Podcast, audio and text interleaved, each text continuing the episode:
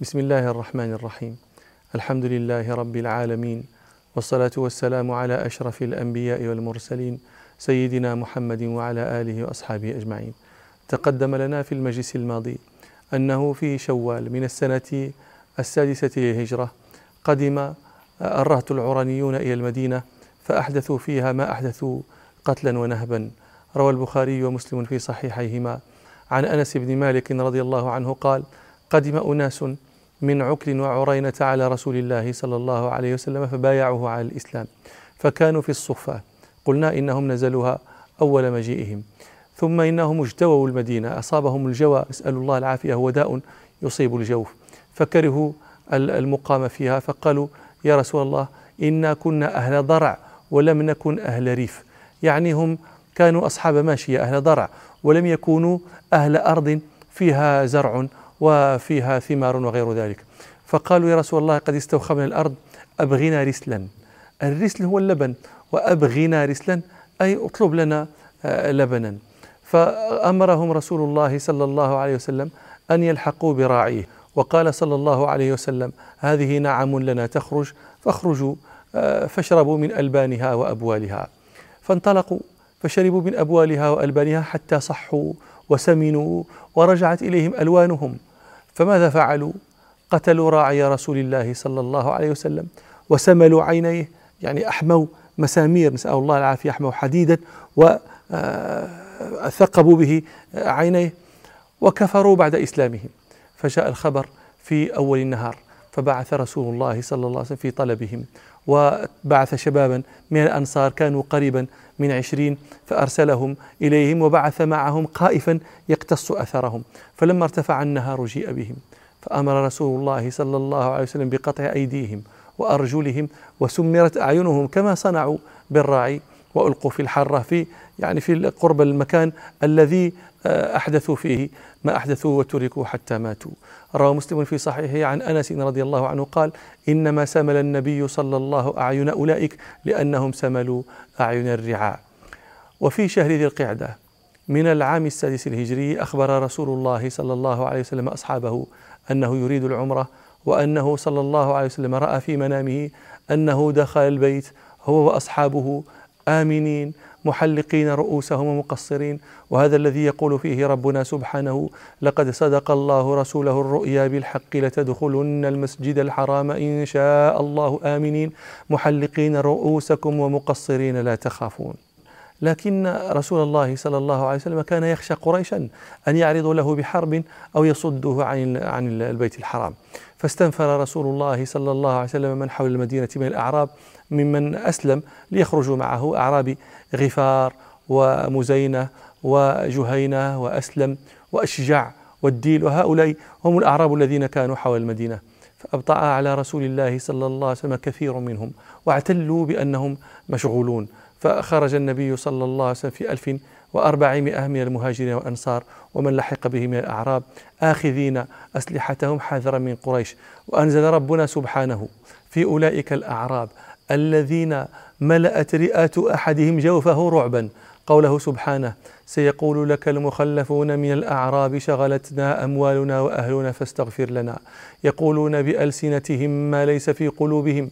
قل فمن يملك لكم من الله شيئا إن أراد بكم ضرا أو أراد بكم نفعا بل كان الله بما تعملون خبيرا. بل ظننتم أن لن ينقلب الرسول والمؤمنون إلى أهليهم أبدا. وزين ذلك في قلوبكم. وظننتم ظن السوء وكنتم قوما بورا سيقول لك المخلفون من الأعراب وربنا سبحانه قال المخلفون ولم يقل المتخلفون لأن المتخلف هذا فعل التخلف بنفسه لنفسه. لكن المخلف المتروك لهؤلاء مخلفون ربنا سبحانه خلفهم تركهم أخلاهم عن صحبة نبيه صلى الله عليه وسلم. سيقول لك المخلفون من الأعراب شغلتنا أموالنا وأهلنا شغلنا عن الإقبال معك والإتيان إليك والانتداب لما ندبتنا إليه. أموالنا وأهلنا خشينا عليها الضيعة وليس لنا من يقوم بها. فاستغفر لنا. يقول ذلك على وجه التقية. هم ما كانوا يعني حريصين على أن يستغفر لهم رسول الله صلى الله عليه وسلم. إنما هو شيء تلقفته ألسنتهم تلقفا. ولذلك فضحهم ربنا. يقول سبحانه فاستغفر لنا يقولون بألسنتهم ما ليس في قلوبهم. ليس طلبهم الاستغفار من الرسول صلى الله عليه وسلم هو عن آه، ندم وجدوه في قلوبهم. لا إنما ذلك كما قلت لكم شيء قول تتلقفه ألسنهم فحسب. فهم لا يبالون أستغفر لهم. رسول الله صلى الله عليه وسلم أم لم يستغفر؟ وهذا النفاق المحض. ثم رد ربنا سبحانه عليهم حين ظنوا أن تخلفهم عن رسول الله صلى الله عليه وسلم يدفع عنهم الضر ويعجل لهم النفع بسلامة أموالهم وأنفسهم. فقال ربنا سبحانه قل فمن يملك لكم من الله شيئا إن أراد بكم ضرا أو أراد بكم نفعا. فلا يقدر أحد أن يرد ما أراده ربكم فيكم لأنه سبحانه لا يغالبه غالب ولا يغلبن مغالب الغلاب. بل كان الله بما تعملون خبيرا. بما تعملون من إظهار أمر وإضمار غيره. بل ظننتم أن لن ينقلب الرسول والمؤمنون إلى أهلهم أبدا. هذا الذي كنتم تضمرون. أي لم يكن تخلفكم يعني تخلف معذور. لم يكن تخلف عاص. لكنه كان تخلف منافق. اعتقدتم أن رسول الله صلى الله عليه وسلم والمؤمنين يقتلون وتستأصل شأفتهم وتستباد خضراؤهم ولا يرجع منهم مخبر. وذلك أن المنافقين قالوا إن محمدا وأصحابه صلى الله عليه وسلم أكلة رأس يعني قليل لا يرجعون. وزين ذلك في قلوبكم زين لكم الشيطان ذلك في قلوبكم حتى ظننتم حقه وأنه هذا الذي سيكون لا محالة. وزين ذلك في قلوبكم وظننتم ظن السوء ظن السوء أن ربنا سبحانه لا ينصر نبيه صلى الله عليه وسلم. هذا الذي ظننتم وكنتم قوما بورا كنتم قوما هالكين فاسدين لا تصلحون لشيء من الخير. خروج رسول الله صلى الله عليه وسلم إلى الحديبية هذا رواه الأئمة رواه البخاري ورواه أبو داود والنسائي وابن ماجه وابن خزيمة والطبراني والحاكم والبيهقي وغيرهم بأسانيد صحاح وحسان. وبعضهم يزيد على بعض وقد جمعت رواياتهم في سياق واحد ليكون الخبر أوعب. ذكروا أن رسول الله صلى الله عليه وسلم خرج في المهاجرين والأنصار ومن لحق به صلى الله عليه وسلم من الأعراب آخذين أسلحتهم حذرا من قريش. رسول الله صلى الله عليه وسلم لا يريد حربا ولا قتالا وإنما يريد العمرة ولذلك ساق معه الهدي من المدينة ليظهر صلى الله عليه وسلم أنه إنما يريد الاعتمار ولا يريد القتال. فمضى صلى الله عليه وسلم حتى إذا انتهى إلى ذي الحليفة نزل بها وصلى بها الظهر ثم قلد هديه وأشعره وأحرم منها بعمرة. قلد الهدي آه، تقليد الهدي هو أن يعلق في عنقه آه، نعل أو جلدة أو شيء آه، علامة له. وأشعره الإشعار هو أن يجرح سنام البعير يعني جرحا صغيرا قدر أنملة أو أنملتين فيدمى. وفائدة هذا التقليد والإشعار أن يعرف أن هذه هذه أن هذه البهيمة من بهيمة الأنعام إنما هي هدي تهدى إلى البيت العتيق فلا يعرض لها أحد لأن العرب كانت في الجاهلية تعظم الهدي فكانوا لا يعرضون له. هذا سبب. وسبب آخر وهو أن يعلم به المساكين يعلم أنه هدي فإذا بلغ محله ونحر أصابوا منه. فلما قلد رسول الله صلى الله عليه وسلم الهدي وأشعره وأحرم بالعمرة بعث عينا له من خزاعة يخبره عن قريش. ثم سار النبي صلى الله عليه وسلم حتى كان بغدير الأشطاط وهو غدير قريب من عسفان أتاه عينه الخزاعي فقال يا رسول الله هذه قريش قد سمعت بمسيرك. فخرجت معها العوذ المطافيل. العوذ جمع عائذ وهي الناقة الحديثة النتاج فهي ذات لبن. والمطافيل جمع مطفل وهي الأم التي معها طفلها. يريد أنهم خرجوا معهم بالنوق ذوات الألبان يعني ليتزودوا من ألبانها ولا يرجعوا حتى يمنعوه. أو قد يكون كان بذلك عن النساء معهن أطفالهن والمراد أنهم خرجوا معهم بنسائهم وأولادهم لإرادة طول المقام وليكون أدعى إلى عدم الفرار. قال معهم العوذ المطافيل قد لبسوا جلود النمور وهذا مثل يكنى به عن إظهار العداوة. يقال للرجل الذي يظهر العداوة هذا لبس جلد النمر. فهم يكونون به عن شدة الحقد والغضب تشبيها بأخلاق آه، النمر وشراسته. قال قد لبسوا جلود النمور وجمعوا لك الأحابيش. الأحابيش جماعات من آه، أحياء شتى من العرب بنو الهون وبنو المصطلق والقارة. تجمعوا وحالفوا قريشا. وسموا الأحابيش لأن التحبش التجمع. وقيل سموا الأحابيش لأنهم تحالفوا عند جبل يقال له حبشي فنسبوا إليه. قال قد جمعوا لك الأحابيش يعاهدون الله ألا تدخلها عليهم عنوة أبدا. العنوة يعني الغلبة والقهر. قال يعاهدون الله ألا تدخلها عليهم عنوة أبدا. وهذا خالد بن الوليد. في خيلهم قدموا إلى كراع الغميم. كراع الغميم هذا الموضع بين مكة والمدينة أمام عسفان. قال وهم مقاتلوك وصادوك عن البيت ومانعوك.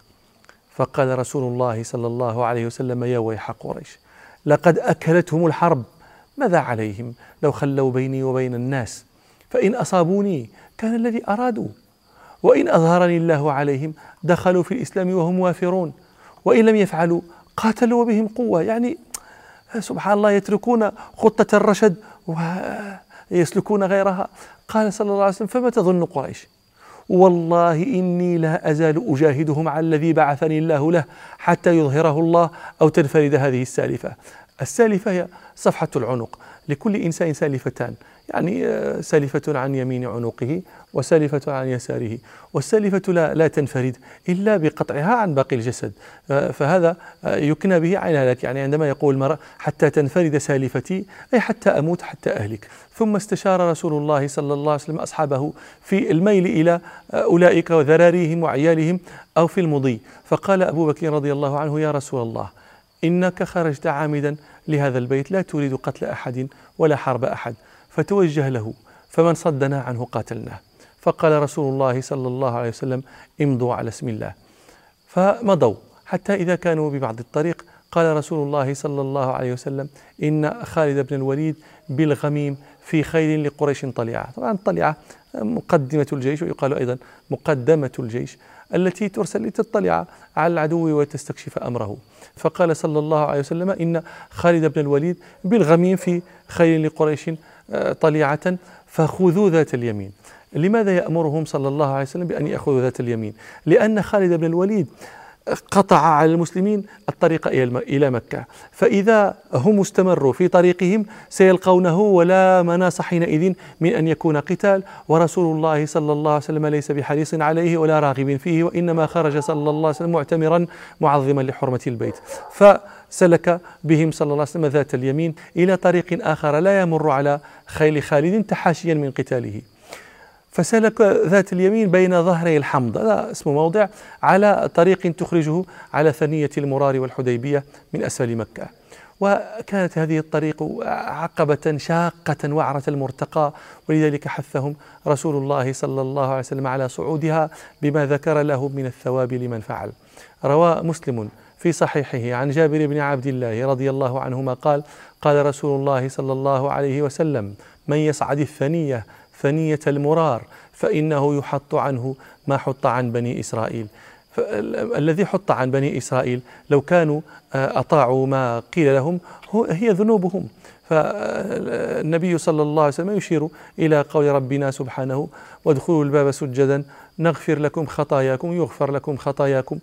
فكذلك المسلمون الذين معه صلى الله عليه وسلم من يصعد آه، ثنية المرار فإنه يغفر له ذنوبه تحط عنه كما لو كانت تحط عن بني إسرائيل لو كانوا صنعوا ما أمروا به. قال جابر رضي الله عنه فكان أول من صعدها خيلنا خيل بني الخزرج ثم تتام الناس فقال رسول الله صلى الله عليه وسلم وكلكم مغفور له إلا صاحب الجمل الأحمر قال فأتيناه فقلنا له تعالى يستغفر لك رسول الله صلى الله عليه وسلم. فقال والله لأن أجد ضالتي أحب إلي من أن يستغفر لي صاحبكم سأل الله العافية. قال وكان رجلا ينشد ضالة له. فسلكوا تلك الطريق فوالله ما شعر بهم خالد حتى فاجأتهم قترة الجيش قترة الجيش غباره الذي تثيره حوافر الخيل وأخفاف الإبل وغير ذلك. قال فلما رأت تلك الخيل خيل قريش آه، قترة الجيش قد خلفوا عن طريقهم نكسوا راجعين إلى قريش وانطلق خالد يركض فرسه نذيرا لقريش. وسر النبي صلى الله عليه وسلم حتى إذا كان بالثنية التي يهبط عليهم منها بركت راحلته. فقال الناس حل حل وهذا الصوت حل حل. آه، صوت تزجر به الناقة التي امتنعت من المسير. فجعلوا يقول حل حل. وألحت الناقة تمادت على بروكها. فقالوا خلأت القصواء خلأت القصواء أي حرنت وبركت من غير عذر. فقال رسول الله صلى الله عليه وسلم ما خلأت القصواء وما ذاك لها بخلق ولكن حبسها حابس الفيل. حبسها حابس الفيل الذي حبس الفيل فيل أبرهة عن مكة هو ربنا سبحانه. فالذي حبس الفيل عن أن يدخل مكة هو الذي حبس ناقة رسول الله صلى الله عليه وسلم عن دخولها. فقال صلى الله عليه وسلم والذي نفسي بيده لا يسألوني خطة يعظمون فيها حرمات الله إلا أعطيتهم إياها. يعظمون فيها حرمات الله من ترك القتال في بيت الله الحرام ومن ترك سفك الدماء وغير ذلك إلا وافقهم عليها صلى الله عليه وسلم.